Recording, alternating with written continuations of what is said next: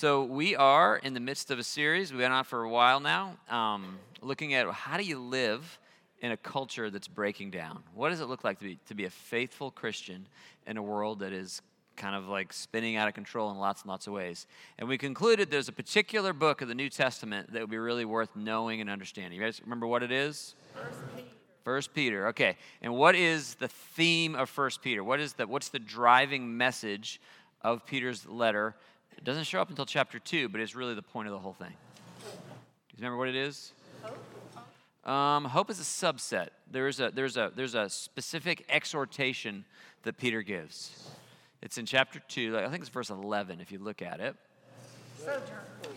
Yeah, there you go. Is it 9, 9, 10, 11? It's right in there. What, how does it go, Ray? Starting with 9? Uh, sure. I should have looked this up, but I don't remember. 9, 10, 11, something around there. Beloved, I urge you as sojourners and exiles. 11. That's it. I urge you to live as aliens and strangers, as sojourners, as exiles. And the whole book is basically how to be weird. We, in a, world that is, that is losing its mind, we should be different. And uh, he walks through from that point on, from chapter 2 all the way through the end, he's just kind of giving us specific applications. What does it look like? What does faithful Christianity look like? And they're going to think it's strange that you don't plunge with them into the same flood of dissipation, but you're going to need to do it anyway. But prior to that, prior to this, this exhortation to go be strangers, he offers us, he, he points us to three resources that we have, and you guys have already mentioned one of them. They're the three livings of the, of the first section of chapter one. What are the three living things that we have that are going to resource and equip us to live like strangers, to aliens, exiles, sojourners? Living hope. Living hope, and that's what we did last week, which is why that's on your mind. Living word, living, word, living stone. Very good. Living hope, living word, living stone. And so last week we talked about the living hope. Today we're going to talk about the living word. So let's take a look. I'll read you this passage that is kind of the bullseye of the living word. It's 1 Peter 1, verse 22.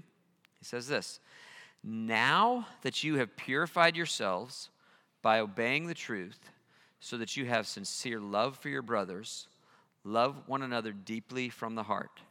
For you have been born again not of perishable seed, but of imperishable, through the living and enduring Word of God.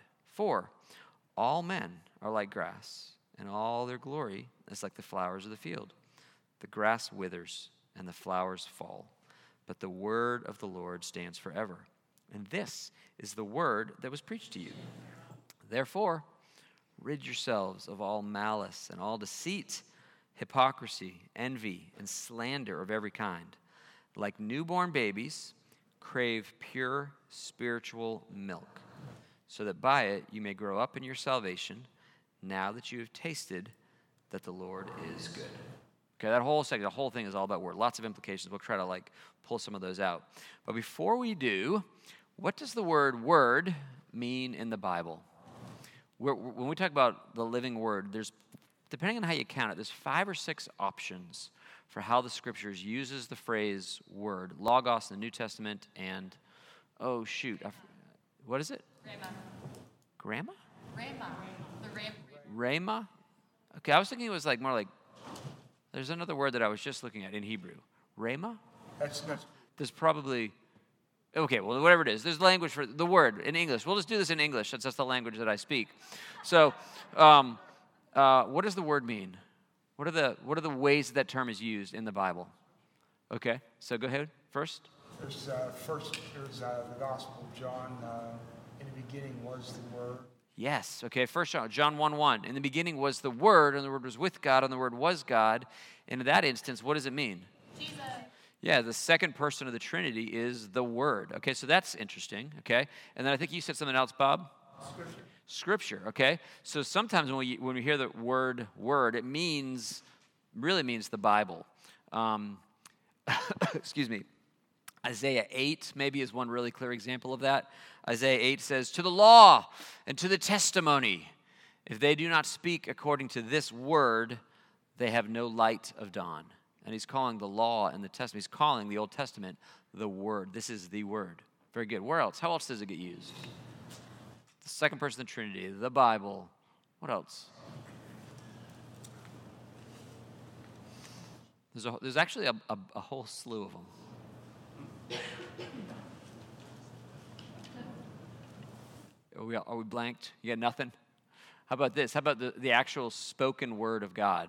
So when God says, let there be light, you might say, well, that's Bible. Well, it was written down as Bible, but first it was just God actually speaking, right? So there's the, sometimes the word is God's verbal expression, right? You get that. You've also got does that does that jog anything? You've also got um, when when it says over and over again in the, in the in the prophets, the word of the Lord came to Jeremiah. That's neither scripture nor is it some spoken language. It's well, what is that one? It's a vision, right? The word of the Lord came to Jeremiah, and by some means, God has communicated something to him. And there's at least one more way that we use the term the word in the Bible. Can you think of anything else? Brad? When prophets speak about things to come. Okay, so you could say yes. So the word of the Lord came to Jeremiah, and then he turns around and gives verbal utterance to it. Yes, that's another. So it's not just the written scripture, but Jeremiah, Isaiah standing in some street corner saying some weird thing. Hear the word of the Lord. This is that. Excellent. Very, very good. Although there's, so I said, there's a couple ways you can count it. There's at least one more that um, we could hit. And if you look at this one, go to Acts 13 49. New Testament, Acts 13 49. What does this one mean when it says, the word of the Lord spread through the whole region? What does it mean there? Does it mean they were passing out Bibles? No.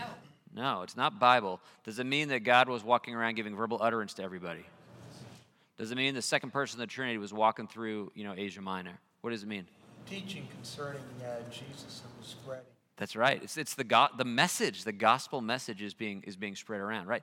So when you see words, lots of different ways. It is sometimes spoken word, sometimes the second person of the Trinity, sometimes it's the gospel message, sometimes it's prophetic knowledge, it might be the written word. Here, what do you think it is here? When Peter says, we were given, here he is, verse 23, you've been born again, not of perishable seed, but of imperishable, through the living and enduring word of God.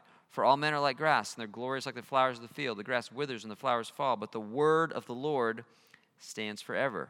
And this is the word that was preached to you. What's, what do you think he means there of this menu that we've just kind of seen?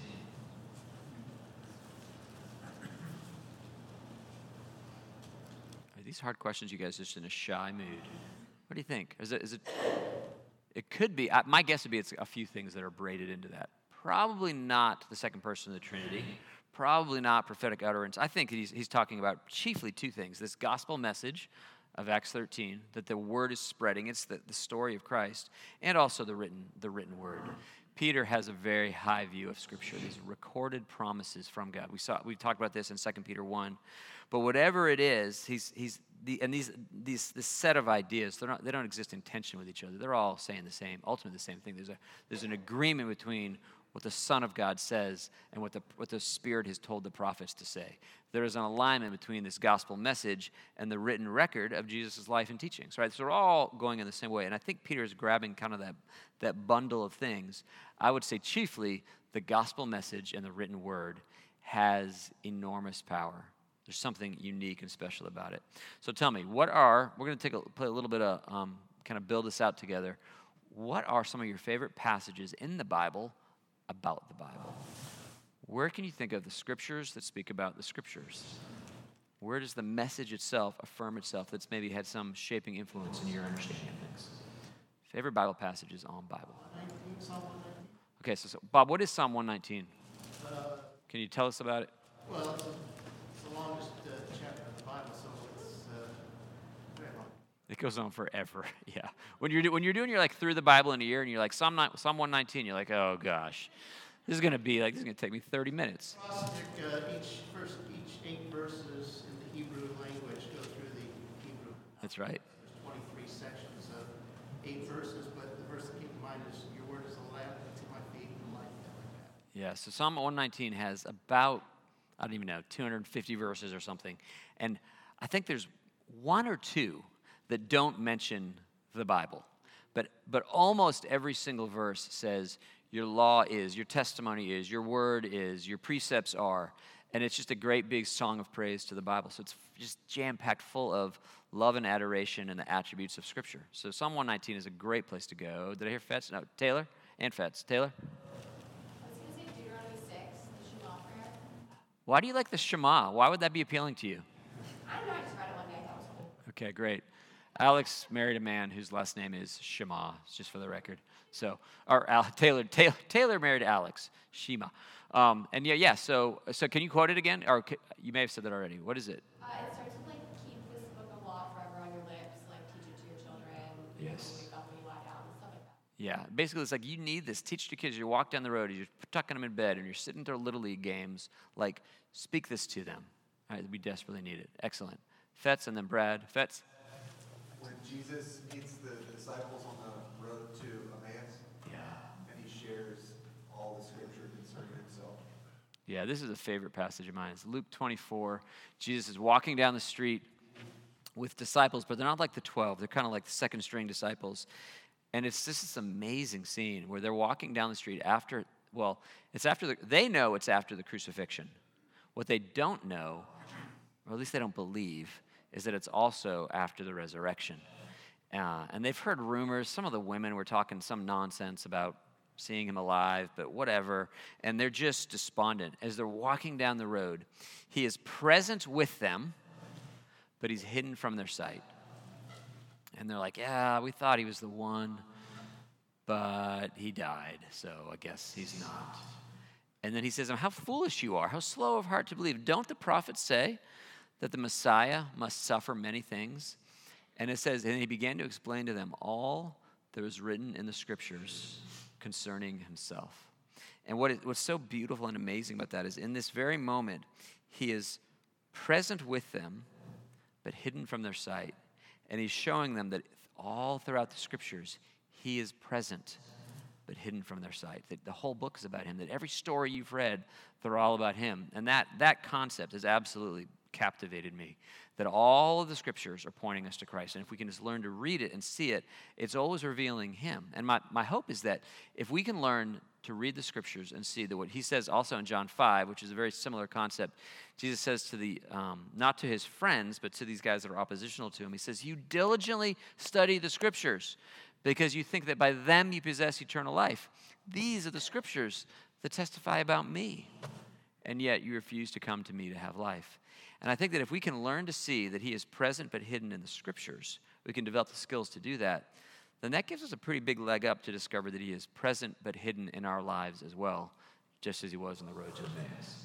And that would be one of the most amazing Bible studies to ever go to, to have Jesus teaching how all these things pointed to him.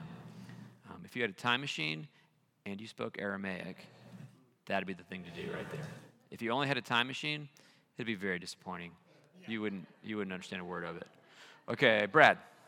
Uh, Hebrews 4:12 says, "The word of God is living and active, sharper than any two-edged sword, piercing to the division of soul and of spirit, of joints and of marrow, and discerning the thoughts and intentions of the heart." That's so good, and that's that's very similar to what Peter is saying, right? Because because that we're here in this passage in Hebrews four is the same as in First Peter. That the word is living, right? There's what. So what does that mean? Let's let's, let's take a second. We're living hope, living word, living stone. Hebrews four is going to say it's a living word. What does that mean? That it's the word is alive. Well, the last part of that is what just jumps at me. Concerning the thoughts and intentions of the heart, it makes me think of the verse that says, Your heart is more deceitful than anything. Yes. So only the Word of God can actually reveal the true intentions, Yes, that's right. motivations. That's right. And so it's not a dead book. It's not just inert. There's something magic about it. There's something, the Bible is not merely passive to be read, but it's an active instigator in our lives. That's so, it's strange. Like when you read the Bible, the Word of God is in total sync with the Spirit of God. And that's actually another interesting phenomenon we might, we might look at. And maybe we'll do that now. That it's not just a book. When an author writes a book, he writes down his thoughts and it sits there and it's dead ink on dead paper, which are dead trees, and they're just sitting there. Not so with Scripture. There is an active ingredient. It's it's not inert. It has some power to like affect and change and to challenge and to convict. And I really think that the reason the Word is alive is because the Spirit is alive. Um, and I wonder, have you ever noticed that the Word of God and the Spirit of God, have we talked about this here?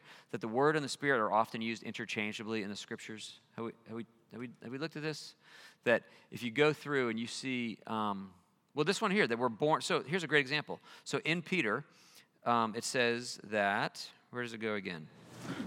Uh, look at 1 Peter 1 23. You have been born again, not of perishable seed, but of imperishable, through the living and enduring word of God. Okay? So, by what agency, according to Peter, are you born again? This is the easy question. By the. By the word of God, okay? But if you were to ha- if you were to overhear a conversation between Jesus and Nicodemus in John 3, by what agency are we born again? The Holy Spirit. If you go back to John 3, it's like no one can be born except of water and the Spirit. The Spirit, you know, flesh gives birth to flesh. The Spirit gives birth. And he's basically saying. Jesus says the Spirit of God is what made you be born again. Peter's saying, well, it's the Word of God that made you be born again. Well, which is it? And the answer is yes, right? It's both. It's all of this. If you go through, here's another quick one. I may have showed you this. Forgive me if this is redundant to you. But go to Ephesians 5. This, this thing just this idea recurs, and I think it gives good insight into what it means that the word is alive. Um, if you read through Ephesians, he says, um, where will we pick it up? Go to Ephesians 5, and we'll just pick it up, verse 18. He says, Don't get drunk on wine, which leads to debauchery. Instead, be filled with the Spirit. Speak to one another with psalms, hymns, spiritual songs. Sing and make music in your heart to the Lord, always giving thanks to God the Father for everything in the name of our Lord Jesus Christ. And then he gets into the wives and husbands and children and, you know, this whole kind of like ordering society kind of thing, okay? Ephesians has a parallel. Anybody know what the, what the parallel book to Ephesians is? It is Colossians. So Paul wrote the letter to the church in Ephesus, then he wrote a letter to the church in Colossae. And if you go through, if you read one and then the other, you'll see like, oh, okay, same. It's the same outline, just some kind of different particulars. So keep your finger in Ephesians five, and then go over to Colossians. I think it's going to be Colossians three is where this is going to parallel. And it, the easiest thing to do is going to be to find in verse 18, you see where it's wives submit to your husbands, husband love your wives, children obey your parents. Okay, that's the parallel to Ephesians 5. You get the whole wives and children, wives and children, all that kind of thing going on here. Right before that, right before that in, in Colossians, he says, um, let the word of Christ dwell in you richly as you teach and admonish one another with all wisdom, as you sing psalms, hymns, and spiritual songs with gratitude in your hearts to God. Is that familiar? We just read it 30 seconds ago. Whatever you do, whether in word or deed, do it all in the name of the Lord Jesus, giving thanks to God the Father through him. Wives, submit your husbands, and so on. Okay? This is where these arguments that click, click, click, click, click. But there's a difference. Is it really a difference? So in go back to go back to Ephesians, right before they're singing psalms, hymns, and spiritual songs. What are we to be filled with in Ephesians 5:18? The Spirit. Come back to Colossians 3. Right before we have um, all of this language about psalms, hymns, and spiritual th- psalms. Something something else is filling us in verse 16. What is it? The word of Christ. Let the word of Christ dwell in you richly. So in Ephesians, we're filled with the Spirit. In Colossians, we're filled with the word. In John 3, we're born by the Spirit. In 1 Peter, we're born by the word, right? And you could even see it all tied together. Go back to Ephesians one more time. And after this whole movement, he goes into the, um, the, the, the armor of God. And he says, let's see, go down to chapter 6 uh, as all these different items. Pick it up, verse 17. Take the helmet of salvation and the sword of the Spirit, which is the Word of God. You see how they're meant? They're like, this is why it's alive, because this, the sword of the Spirit, the thing that the Spirit is using, and again, sword, sharper than a two edged sword, is dividing things. The one wielding the Word is the Spirit. So when you are all alone reading your Bible, you're not all alone that the one who wrote it is alive in you to enable you to read it and not just understand it, but to be changed by it. He is the one that is convicting you. And the sword, the tool, the thing that he's using in your life is Scripture, which is why the more Bible you memorize, the more time you spend in the Scriptures, the more fuel you will, if you will, you're giving to the Spirit to bring about transformation in your life. You're just loading coal into the furnace, right? So that, that he can do with as he pleases. Kelly? Uh, John, John 17, 17 says, sanctify them in truth, your word is truth. we also know that sanctification is the work of the Spirit. That's right. Excellent. So Kelly's saying that the John 17, Jesus prays and he says, Lord, sanctify them by your. Sanctify them by your spirit. Your, or how does it go? Sanctify them by your word. Your word.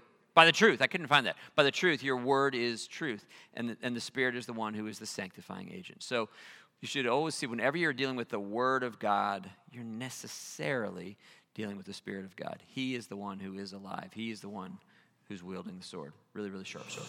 So, yes, Hebrews 4. Thank you, Brad. Okay, what else? Other favorite passages on the Bible? Yeah, John. Uh, there's Second Peter uh, uh, 1, um, 20 and 21. How does that go? But know this first of all, that no prophecy of Scripture is a matter of one's own interpretation.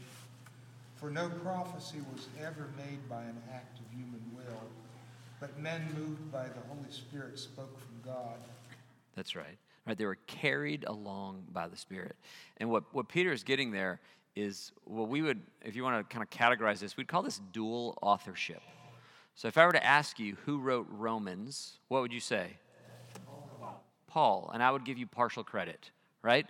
Because he didn't write it alone, right? The Spirit of God was writing Romans through the agency of Paul. And we don't believe in dictation. We don't believe that Paul just sat there inert and ignorant while the Spirit shaped his pen, right? Rather, we would say that all of his life, all of Paul's life, God was bringing him through experiences. He was putting him, he was sovereignly bringing him into a conversation where he would learn something that would stick in his head.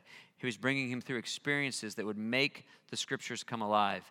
He was teaching him stuff. He, went, he had a teacher named Gamaliel who was like, it's like going to Harvard. He was like the greatest rabbinical teacher of his day, and Paul was trained by him it's really curious. I think I was uh, lead a Bible study with a bunch of men at, at Holy Spirit, and we were looking. We're, we're, we're, studying Romans right now, and we're we just got into like the weird, controversial, difficult to get your head around passages on election in Romans nine and ten, in particular, eleven, um, eh, where where it it seems unavoidable that, that he's saying that God is sovereign in salvation, that the only reason anybody chooses Him, chooses God, is because God first chooses Him. And if, if you run through that, if you're reading, reading Paul, some people don't like these arguments, and so they try to like, well, I don't think that's what it means, or whatever else. Listen, even if nobody in the history of the world was saved Calvinistically, Paul was saved Calvinistically, okay? Paul wanted nothing to do with Jesus, and Jesus chose Paul. And then, curiously, God chose Paul to be the guy that writes about how salvation comes to be. Okay? So when Paul is writing Romans, the Spirit's not just saying, hey, write this down, but Paul is drawing on his own experience of salvation, in which he knows, no question, that God reached into his rebellious life and said, believe, now go right? And so that, that should impact the way we understand it, right? That Paul is drawing on real life experiences that the Spirit of God has brought him through. And so he was, quote, carried along by the Holy Spirit, right? Brad. Yeah, I think that's also a real strong sub theme in First Peter, isn't it? Election? Oh, yeah, absolutely. Well, the uh, truth is, I mean, it's, it's, a, sub, it's a strong sub theme in Scripture, it's everywhere. So, uh, yes. I mean, he, he, he opens his letter, he's writing to the elect. Are you, are you thinking of a particular passage? And there's chosen, chosen, chosen all the way through it. Yeah, yeah. There's very, I mean, there's, there's, there's a lot of philosophical struggle with, with the doctrines of God's sovereign grace. And I, and I get that. I used to, I used to hate this. When I, when I first heard this stuff taught, I was like, this is insanity. Um, but I don't think it's insane anymore. I think it's our only hope. Because another strong sub theme in the scriptures is that nobody, nobody is ever going to choose to worship Him. There's something broken in us that we hate the light. We love the darkness. We're slaves to sin. We're dead in our sins. That unless He sovereignly overrides my rebellion, I'm going to continue in it. And so I'm grateful for the doctrines of, that override my sin because my, my sin is such a so powerful. So, but this is not a class on that. We'll do that another time. So, um, but the Word of God, living and active, um, it is it's carried along by the Holy Spirit. What are other passages on the Bible? Yeah, Tommy. Ephesians 6, uh, where it's talking about the armor of God. Yep. I enjoyed it because, in particular, it talks about the shoes um, of the readiness given by the gospel of peace as well as the sword. Yes. The word of God. Yeah. And so I think it's interesting that two parts of this armor um, are actually through the word. Yes, that's right. And so this whole the whole foot thing, he's drawn that from out of a lot of this the this language the the um, armor of God is all being drawn from Isaiah. And the idea is that because because we're armed with the gospel message, we're ready to go. Right? How beautiful are the feet of those who bring good news. Right?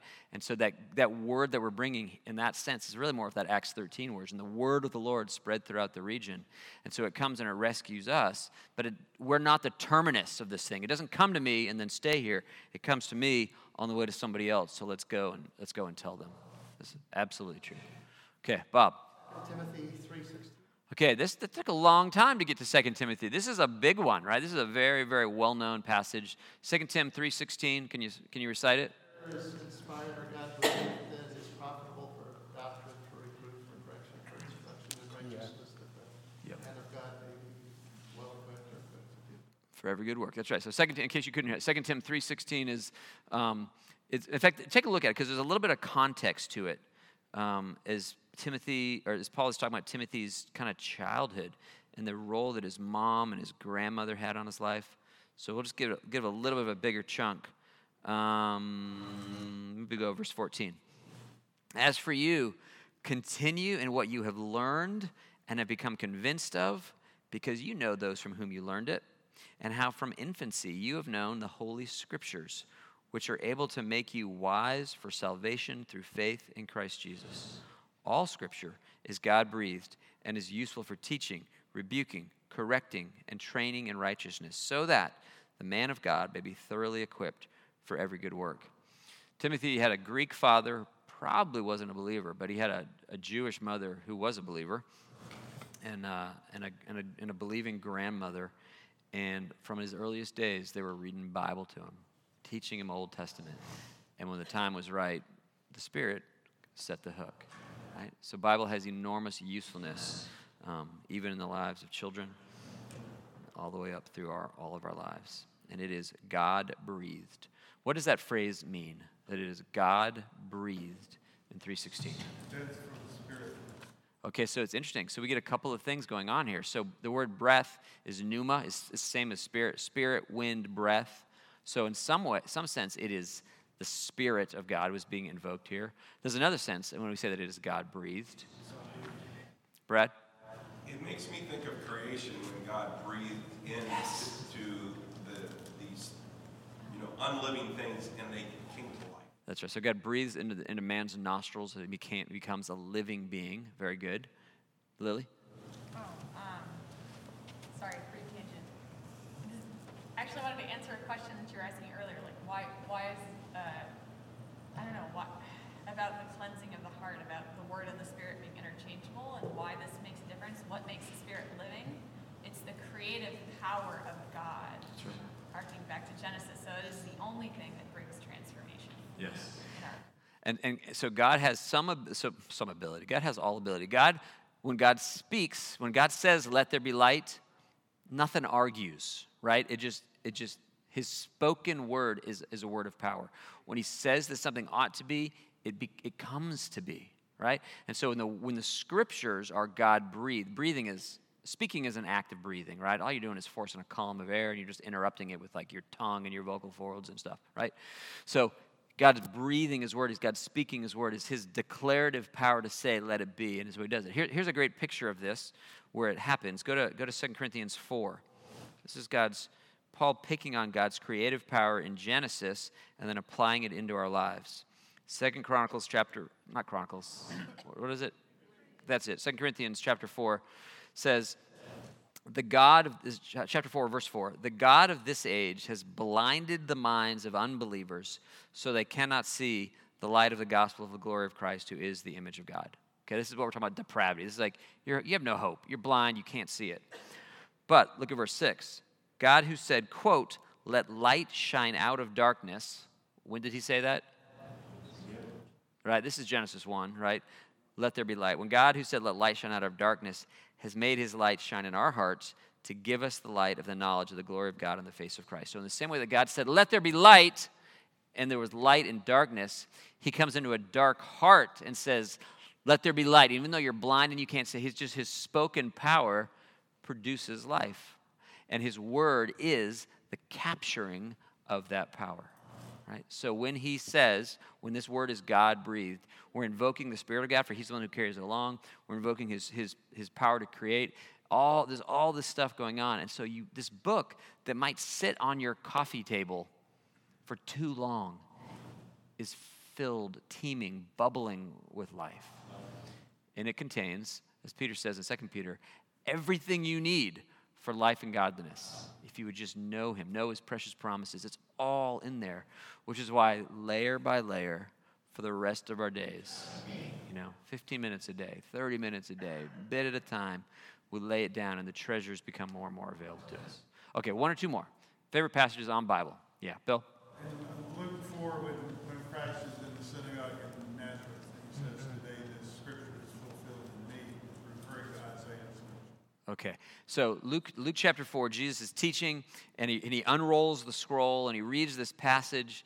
Um, is it the about binding up the poor and the brokenhearted? And uh, is it, I think it's that, right? It's, it's, The scripture is, The Spirit of the Lord is on me because he has anointed me to proclaim good news to the poor. He has sent me to proclaim freedom to the prisoners and recovery of sight for the blind, to set the oppressed free, to proclaim the year of the Lord's favor. yes, all of this promises, hey, the good, the good times have come. And then Jesus says, it's fulfilled in me, okay, which is, a, that kind of fits into this set of Luke 24 that Jesus tells him all that's written in the scriptures concerning himself. In John 5, you study the scriptures because you think that by them you possess eternal life. These are the scriptures that testify about me. Luke 4, right? He's, he is the fulfillment of it. He's the fulfillment of all of these pictures. And so, again, the Word of God, who is the second person of the Trinity, and the Word of God, which is the written record of God's thoughts, are not so different after all. All of these uses, it all makes sense. They all kind of cohere because it's a revelation of Him. John? When Jesus read that passage from Isaiah in the synagogue, Yeah. it's interesting at the point at which he stops. He stops with and proclaim the acceptable year of the Lord. He does not continue on to the part and the day of God's vengeance. How interesting. So as he's he's saying, so what John is saying is that Jesus' quote there is somewhat excer- excerpted, and he stops before the judgment comes. So what what do you think is what is that telling to you? Jesus, uh, Jesus came initially, and we're still in that initial coming, to exa- explain, uh, uh, proclaim the acceptable year of the Lord, a very long period of time. Yes. And we're still living in that acceptable year of the Lord. Yes. But the day will come eventually, uh, He will come a second time, not to bear sin. yeah, and the day of God's vengeance will come, right. but not yet. That's right. That's exactly right. His, his justice will be made manifest, but per John 3, he's not come to, to, to bring judgment, but to bring mercy. That there will be a judgment, for sure. Shema? Uh, another passage on the word would be in James, when he talks about being a hearer and the doer of the word. Yeah, it's- the analogy of a mirror. Yes, that's great. Yeah, and in, uh, in James, and he says basically, if you look at the law and then you walk away and it doesn't change you, you're like a man who looks in a mirror, you know, your hair's a mess, and you're like, eh, and off you go, you know? And we're not to be that way. We are, we're not to be merely hearers of the word, but we are to do what it says. What does it teach me? What promises do I need to believe? What actions do I need to take? What do I need to stop doing? All of that. He says, uh, James says this, another thing from James 1. He says, He chose to give us birth through the word of truth, that we might be a kind of first fruits of all He created. Similar to what, what, John, what Peter says, right? We're born again by the word. The word is a thing, is this, is this agent. Okay, so lots of stuff. Any one more that you're sitting on? Okay, Jennifer, you get the last one. Well, it's not a verse, but I've been thinking about what you talk about, the word and the spirit being intertwined. And years ago, Bill's mom had a lung condition, and she wasn't allowed to speak because she, they said that it took too much breath to speak out, so she was writing everything. And it just made me think now that you have the word, but when she was able to use her breath, it gave life to the word. Yeah. That's right. And so I, I just, that was just a thought. Yeah, yeah, and, and, and of course, God's power is is infinite, and what He can accomplish with His word, with His breath, is He can create worlds. He can redeem lost people. He does all things through it. Okay, so let's take a look at Peter. What does Peter, this, this, you guys did a great job, broad scripture on scripture. What does Peter point out? Just take a look. Look for, you know, I don't know, maybe the adjectives here.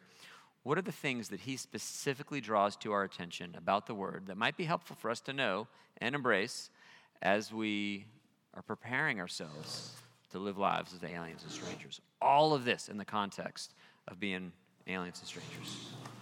You see. Any particular uh, chapter we're looking at? Yeah, yeah. So in this first Peter, let's see, what are the verses? First Peter 1, 22 to chapter 2, verse 3.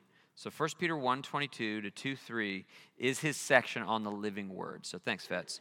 Um, what, what do you see there that he says, this is what you need to know about this thing?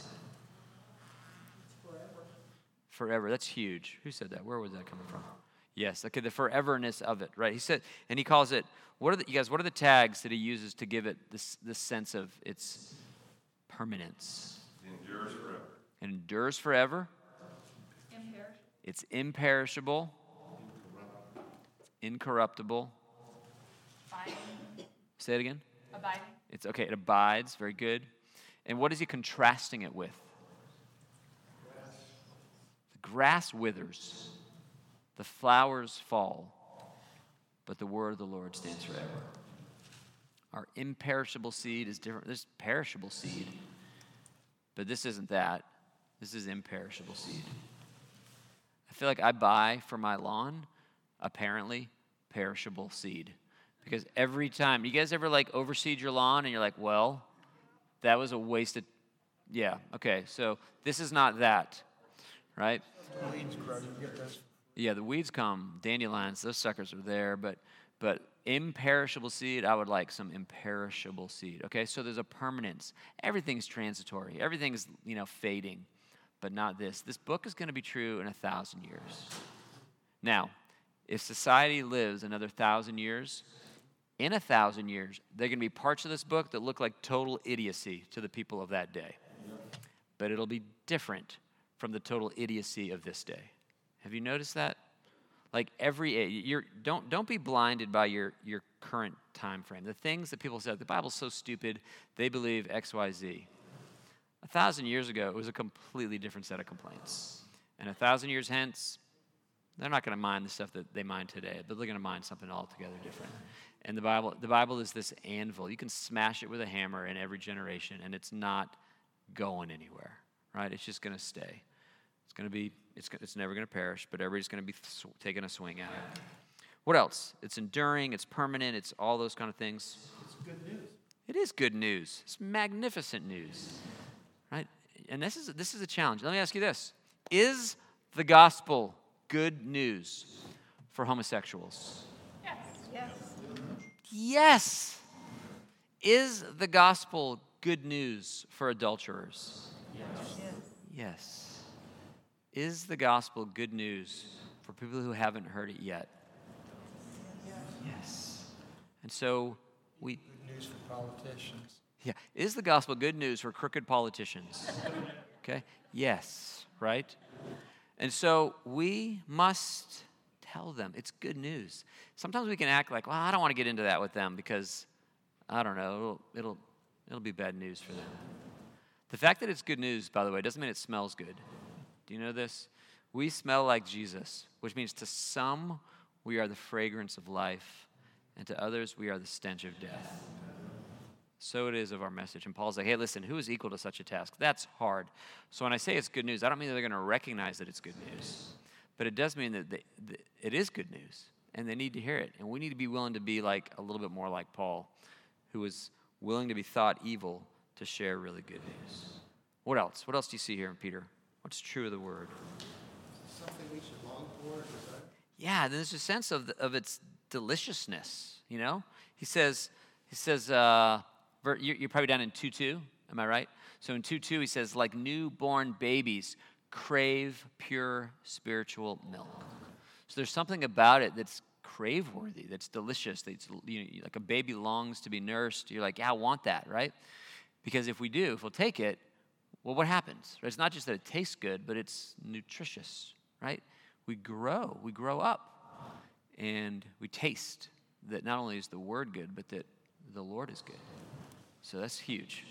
There's something about it. It makes you wonder, like, if you don't, if you're not drawn to spend time in the scriptures, if you don't have that craving, then, then don't despair because our cravings can be shaped, right? You love what you love by, by, a, by a incremental changes that take place in your life.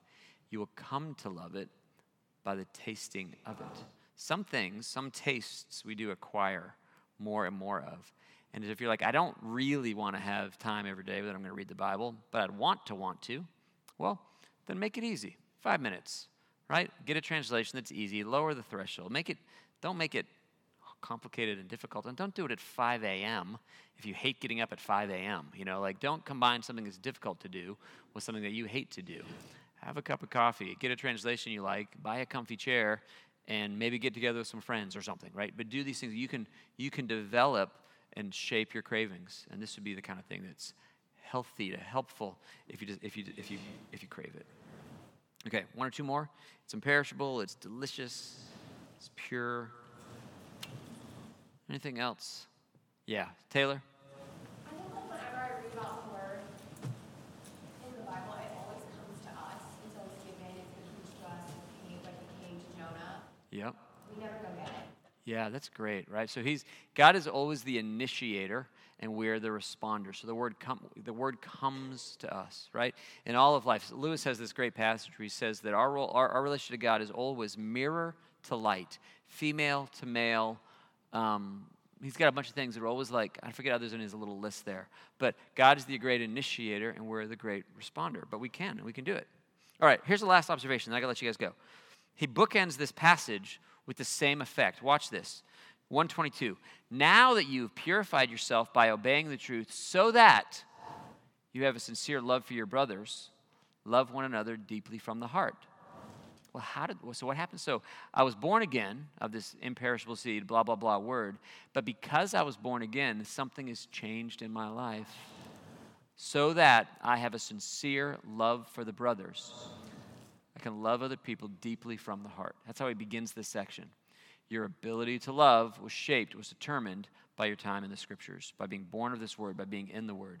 And then at the end of it, he's like, Man, this is the word. It's amazing. You have it. It's preached to you. Therefore, 2 1, rid yourselves of all malice. This is the opposite of love, of all deceit, hypocrisy, envy, and slander of every, t- of every kind. So he begins and ends, the, the whole middle of it is about the Word of God and all of its wonderful attributes. But because of the Word, we love well and we're not malicious, envious, slanderous people. It's the same thing. So we can get into um, we can get into the Bible as if we're trying to just win at like Bible trivia. Like it's all knowledge, it's all data, it's all information, it's all intellectual insight. But according to Peter, this living word that has all these beautiful attributes, the outgrowth of it is love. That I will love people better. If I know the truth, if my heart is set and th- think of how it works, right? If, if there is no hope, and I'm just kind of barely getting by, and this is a dog eat dog world, and I got to get what I can, well, then I am probably going to crawl across you to get what I need. Sorry, right? But I'm going to use you to my ends because nobody else is looking out for me, and I'm going to have to do what I have to do. And that's going to cause me to treat you as an object, as a, something I can utilize to my ends. But if I am so flush with provision and grace, everything I need, everything I need right now, I have, everything I need in the world to come, I'm going to get so infinitely more than I deserve. Well, then I am completely resourced to be a different person.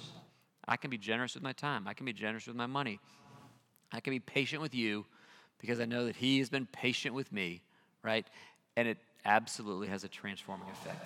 That I, my ability to love well is contingent upon my being soaked in the scriptures. So just, you can watch that in your life, right? If you find yourself, you're short tempered and you're greedy and you're centered on yourself, well, one of the corrections to that is man, am I not, am I failing to, to read, to receive, to meditate on, to believe all that has been told to me in the scriptures? And if so, we can correct it.